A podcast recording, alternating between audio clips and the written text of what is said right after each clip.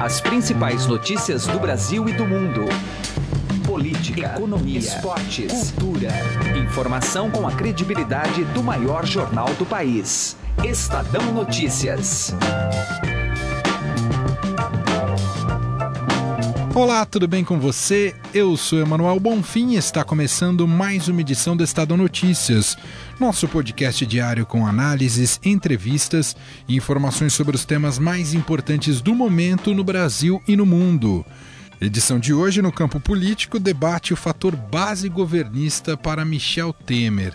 A pressão por se aprovar a reforma da Previdência chegou ao seu grau máximo, mas a avaliação é de que não há voto suficiente para ela passar e por diversos fatores, em especial pelo cálculo eleitoral.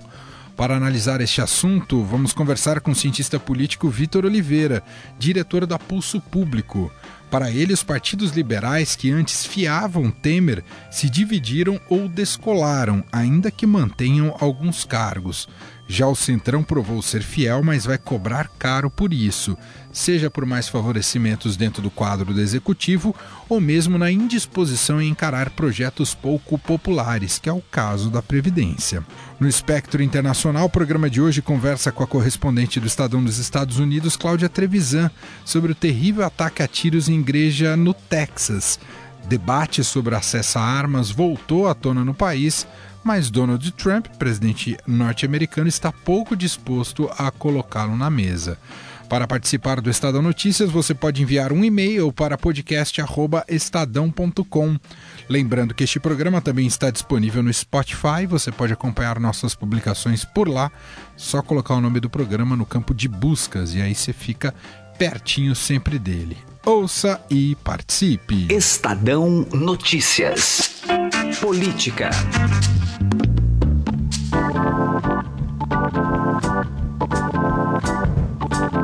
Nosso contato agora aqui no Estadão Notícias é com o Vitor Oliveira, cientista político e diretor da Pulso Público. Tudo bem, Vitor? Como é que você está? Tudo bom, Emanuel. Tô bem, prazer. E você, tranquilo também? Prazer, muito obrigado. Vitor, seguinte, eu queria começar o nosso bate-papo político aqui, né, sobre uma leitura política no Brasil, ah, sobre o tema reconstrução da base, que isso tem sido utilizado desde que o presidente Michel Temer, Palácio do Planalto, conseguiu derrubar a segunda denúncia contra ele na Câmara dos Deputados. E agora se coloca aí no horizonte passado quase um ano que isso vem sendo falado, se coloca no horizonte a necessidade de reforma da Previdência. E cada vez mais próximo das eleições, essa existe viabilidade para essa base ser agora forjada, Vitor? Então, é, é, é, menos reconstrução, talvez, e mais é, tirar a gordura da base, talvez. Né? Deixar ela mais alinhada, deixar ela mais redondinha. O, o que acontece é que no fim das contas, quem, em quem o governo, em quem Temer, né, em quem o Planalto se fiou na, na votação fundamental pela sobrevivência do governo, não foi naquele núcleo político ali que era mais, é, pelo menos do ponto de vista da economia, mais liberal, né? Então, o PSDB, o Democratas, o próprio PSD, que é o partido do ministro da Fazenda, o, o PSB, uh, o PPS, esses partidos saíram da base do governo, né? Alguns formalmente e outros informalmente, que foi o caso do PSDB. Agora, saíram, mas continuam ocupando ministérios. Então, o PPS tem ministério, que é o, o ministro do, da Defesa, do, é, do PPS. Ah, a gente tem o PV também, que foi um partido que se dividiu, que tem, que tem ministro da, do meio ambiente.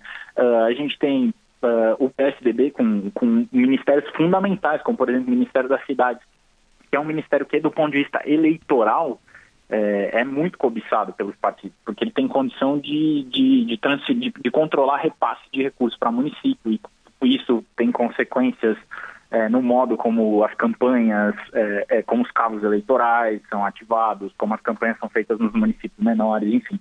Tem toda uma, uma série de consequências eleitorais que são incentivos para que os partidos cooperem com o governo. Então, é, é, quando a gente é, é fala em reconstrução, talvez é, seja mais uma remodelagem, né? Seja mais uma questão de tirar cargo de quem não está ajudando e dar cargo para quem, quem efetivamente ajudou na hora que o governo mais precisava. Né? E, e, então, assim, é, essa é a perspectiva, a expectativa que os partidos ali do Centrão, os partidos que foram mais fiéis ao Temer, tem agora é essa, né? Estão de olho nesses cargos, nesses recursos e só que isso, é, essa remodelagem tem duas consequências, pelo menos, né? A primeira é você está tirando gordura, né? E por isso a gente fala de, de, eu acho que reconstrução talvez não seja a imagem melhor, mas você está tirando cargo, tirando espaço, você está também perdendo potencial de voto. Né? Significa que o governo tem menos votos já alinhados a ele, pelo menos em função da participação na coalizão. E isso significa também menos chance de, de, de uma reforma de fôlego, como por exemplo a reforma da Previdência passar. Né? Uh, e uma, uma segunda é, questão é que você também muda os incentivos, muda a preferência por política pública dessa própria coalizão de governo.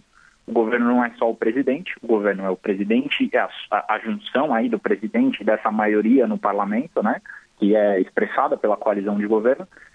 E a partir do momento que você tira os partidos que são mais liberais, é, do ponto de vista da economia, né, dessa coalizão, resta a, a pergunta, né? É, será que eles ainda vão querer uma reforma da Previdência? Ô, ô Vitor, e, e, nesse processo de, de remodelagem, o, o, ingrediente essencial nessa remodelagem, na, na, na, perspectiva de futuro a médio prazo, no, nos interesses dos, desses atores, é, tá nesse caldo aí, o principal agora é a eleição, só se fala nisso, isso definitivamente entrou no debate, nos cálculos a partir de agora, Vitor? É, a gente já vinha falando aí no, nos relatórios aqui da, na Posto Público e até das vezes nas oportunidades que a gente teve de conversar de como uh, o debate estava cada vez mais contaminado, né, por esse cenário pré-eleitoral, como 2018 estava cada vez mais presente. Agora não tem ninguém mais com vergonha de dizer né? Até pouco tempo atrás ainda tinha um, um certo receio. Agora não, a gente viu aí o PCdoB lançando candidato, o ministro da Fazenda falando abertamente em eleição, a gente já vê Geraldo Alckmin sem constrangimento nenhum de falar sobre eleição, uh, a, a, decisão do, da, da nova é, é, presidência do PSDB também é, passando por esse debate, a oposição, enfim, ninguém está com vergonha. E, e, o que significa que é uma, uma evidência de como esse debate está presente no dia a dia. E isso tem consequências para aquilo que pode ser aprovado, né? Pro, a, a perspectiva de aprovar qualquer tipo de projeto agora passa também pela visibilidade eleitoral que esses projetos vão, vão dar, né? E, e, pelo bônus e pelo ônus eleitoral que esses projetos vão dar pelos candidatos à reeleição. E aí eu entro, Vitor, um pouco naquilo que escreveu neste fim de semana no Estadão o ex-presidente Fernando Henrique Cardoso. Tem dois vieses. Tem, claro, a crítica, a autocrítica ao próprio partido a que ele pertence, né, o PSDB, mas por mais que ele fale do PSDB, chama atenção algo que principalmente vocês, da, da, cientistas políticos, já vinham alertando, e até com bases muito objetivas, da falta de renovação. A gente está falando aqui de período pré-eleitoral, mas uh, no fundo, no fundo, são os mesmos nomes que estão colocados à, nossa frente até agora, não é, Vitor? Pois é, a gente consegue medir isso daí, né? A gente fez um, um, estudo aqui, até junto com o Movimento Transparência Partidária também, e aqui pela Consultoria para os Públicos, é, que a gente pegou aí os dados desde 2007 até 2017, né? Então, 10 anos basicamente, e, e viu uh, nos diretórios nacionais e nas executivas nacionais quanto que tinha mudado. Né? A gente pegou aquela fotografia inicial e viu na fotografia final e viu quem tinha sobrevivido. E é, é aterrador. Assim, tem alguns partidos, como por exemplo o PP, né, o Partido Progressista, que não mudou ninguém desde 2007. Essas são as mesmas pessoas. Não, não, é nem que é aquela, aquela coisa meio constrangedora, não, é o, é o filho do fulano, uh, o sobrinho e tal. Não, não, não é nem esse lado, é, são as mesmas pessoas. Né? Na média, 25% só de renovação, ou seja, 75% na média são os mesmos dirigentes partidários nos últimos 10 anos. Assim, é, é realmente não muda. Né? E isso mesmo no cenário de Lava Jato. Esse é o Vitor Oliveira, cientista político, diretor da Pulso Público, batendo esse papo mais uma vez aqui com a gente, gentilmente, em nosso podcast, uma uh, não só um período pré-eleitoral, mas um ano de 2018 que promete muito na, na leitura desse xadrez que será uh, a eleição xadrez no Brasil. Vai, vai ser um xadrez, né, Vitor? É, não é jogo de dama, se fosse dama era mais simples, né? Xadrez mesmo. Obrigado, viu, Vitor? É isso, eu que agradeço. Estadão Notícias. Direto ao assunto. Com José Neumann e Pinto.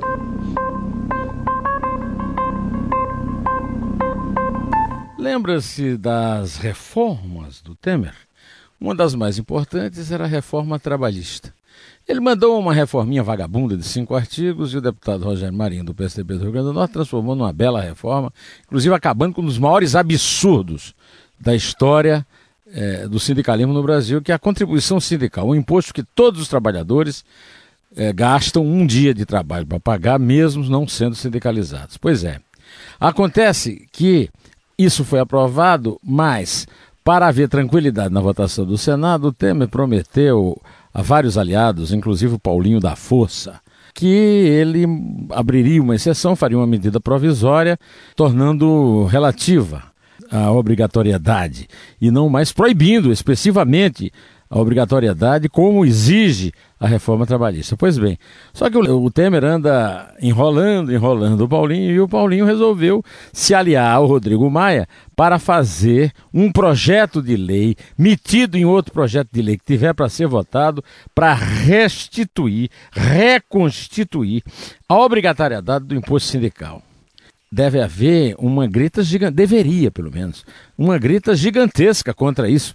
Afinal, Inúmeros trabalhadores, como eu, por exemplo, que não são sindicalizados, vão ser obrigados a voltar a dar um dia de seu salário para sustentar a farra das elites sindicais que vivem a tripa forra e controlam as assembleias a seu bel prazer, de molde a forçar as cobranças desses tipos de impostos nas categorias mesmo para não sindicalizados. O Temer realmente é um vexame nacional. José Neumann Pinto, direto ao assunto. Estadão Notícias. Destaques internacionais. E nós vamos agora aos Estados Unidos conversar com nossa correspondente por lá, Cláudia Trevisan, justamente para falar de mais um ataque que assusta o país, dessa vez de um homem que matou ao menos 26 pessoas numa igreja batista no Texas. Olá, Cláudia, tudo bem com você? Obrigado por nos atender mais uma vez. Olá, Emanuel, tudo bem por aqui, apesar dessa notícia trágica. Exato, Cláudia. Ah, primeiro, eu queria que você contasse para o nosso ouvinte, Cláudia, sobre as motivações que levaram a este rapaz abrir fogo com, sobre tanta gente. Ah, tem, tem motivação ah, de fundo familiar acima de tudo, Cláudia? Sim, a hipótese com que a polícia está trabalhando, eles acabaram de, é, é, de, falar sobre o assunto, é, é, a hipótese de que houve, que havia um problema familiar. A igreja que ele escolheu para realizar o ataque é a igreja que era frequentada por, pela sogra dele. E entre os 26 mortos está a avó da atual mulher do, do atirador a sogra não estava no culto ontem. E, e a polícia está trabalhando com essa hipótese de que é, a, a, motivação foi familiar, que havia algum problema familiar que eles não revelaram ainda, que teria motivado o, o ataque. Segundo a polícia, ele mandou mensagens ameaçadoras para a sogra é, na manhã, horas antes de, de realizar o ataque. O ataque aconteceu em uma comunidade extremamente pequena, uma comunidade rural no Texas, em que vivem pouco mais de 600 pessoas. O número de mortos, 26 mortos numa comunidade tão pequena, representa cerca de 4% da população. E todas as pessoas se conhecem nessa cidade. Então, é, é, tem um sentimento ali coletivo, de a tragédia afetando a todos é, de alguma maneira. É, o, outro fato que também é, aumenta o sentido trágico do que aconteceu é o grande número de crianças que, foi, que foram mortas. Segundo o xerife que, que, que investigou o caso, cerca de metade das vítimas era de, era, era, eram crianças. É o maior número de crianças mortas desde o ataque à escola primária de Sandy Hook, em 2012, quando 20 crianças é, morreram. Ô Cláudia, e claro que é, conectado a mais esse ataque né, com armas nos Estados Unidos e que não tem um perfil de ataque terrorista, isso já está claro. É, se coloca na mesa mais uma vez, do ponto de vista político, o debate sobre acesso a armas nos Estados Unidos. Agora, o recado que Donald Trump deu lá no Japão, né, tentando imputar a culpa apenas um, a, um, a uma loucura, uma debilidade, algo do tipo, uma questão de sanidade mental, uh, deixa claro que ele não está disposto a conversar sobre isso. O país está dividido, mas o Trump não está afim de colocar isso na mesa. É isso, né, Claudia? Sim, sim. Acho que ele deixou claro. Logo depois que ocorreu o massacre em Las Vegas, que foi o maior massacre a tiros da história dos Estados Unidos, é, quando, quando 58 pessoas foram mortas, é, o presidente Trump disse que aquele não era o momento para ter essa discussão sobre armas, mas que a questão voltaria a ser discutida mais à frente. Depois, passados mais de um mês, ele não voltou a tocar no assunto. E hoje, depois de mais uma tragédia é, provocada por ataques a tiros, ele é, deixou claro que não está disposto a ter essa conversação. Ele, ele atribuiu a questão à instabilidade mental do atirador e diz que o problema não são as armas. Essa é a postura que o, os integrantes do Partido Republicano adotam, eles se recusam a aprovar no Congresso americano qualquer medida que regulamente, que torne mais é, é, estrito o acesso a armas no país. E o lobby da Associação Nacional do Rifle é extremamente forte e eles têm a Associação Nacional do Rifle que é, é reúne os donos de armas e representa os interesses da indústria de armas nos Estados Unidos, que é uma indústria multibilionária, é, eles se opõem a qualquer tentativa de, de restrição. Depois que houve o ataque em Las Vegas, é, se discutiu uma proposta legislativa para restringir a venda de um, é, é, um acessório que transforma uma metralhadora semi, uma, um fuzil semiautomático em uma metralhadora. E esse acessório foi usado pelo atirador de Las Vegas e foi o que permitiu que ele desse tiros tão rapidamente e atingisse um número tão grande de pessoas em pouco espaço de tempo. Os republicanos chegaram a dizer que estavam dispostos a aprovar uma legislação proibindo a venda desse dispositivo, mas depois que a Associação Nacional do Rifle se posicionou contra é, dizendo que preferia que isso fosse tratado de maneira por uma regulamentação administrativa e não por lei, esse debate acabou evaporando, desapareceu. E do outro lado você tem os democratas, que cada vez que ocorre um ataque é, a tiros, eles defendem medidas básicas de, de controle ao acesso de armas. Esse, o setor de armas é um dos setores menos regulados da, da economia americana, se você comparar com bebida ou com cigarro, é, o acesso a armas é, é, é, muito fácil. Se você, uma pessoa com 18 anos nos Estados Unidos, em muitos estados, é, ela pode comprar uma arma, mas ela não pode comprar uma cerveja. É, na, nas ruas de praticamente todas as cidades americanas, com pouquíssimas exceções, é proibido caminhar carregando um copo de cerveja na rua. Você não pode beber em público. Mas em muitos estados você pode caminhar levando, mostrando a sua arma. Ou levá-la com um porte concealed carry, né, que você leva na bolsa, mas você pode carregar a sua arma. Que impressionante, que coisa impressionante. Essa é a Cláudia Trevisan, correspondente do Estadão nos Estados Unidos, acompanhando mais uma mais um ataque de, de, de, desse tipo que assusta, claro, muito a população local, que se torna cada vez mais aterrorizada com tudo que acontece. Cláudia, obrigado aqui pelas informações, pela análise. Um abraço para você, Cláudia. Obrigada, Emanuel. Tchau. O Estadão Notícias desta terça-feira vai ficando por aqui. Contou com a apresentação minha, Manuel Bonfim, produção de Diego Carvalho e montagem de Nelson Volter. O diretor de jornalismo do Grupo Estado é João Fábio Caminoto. De segunda a sexta-feira, uma nova edição deste podcast é publicada. Saiba mais no blog Estadão Podcasts.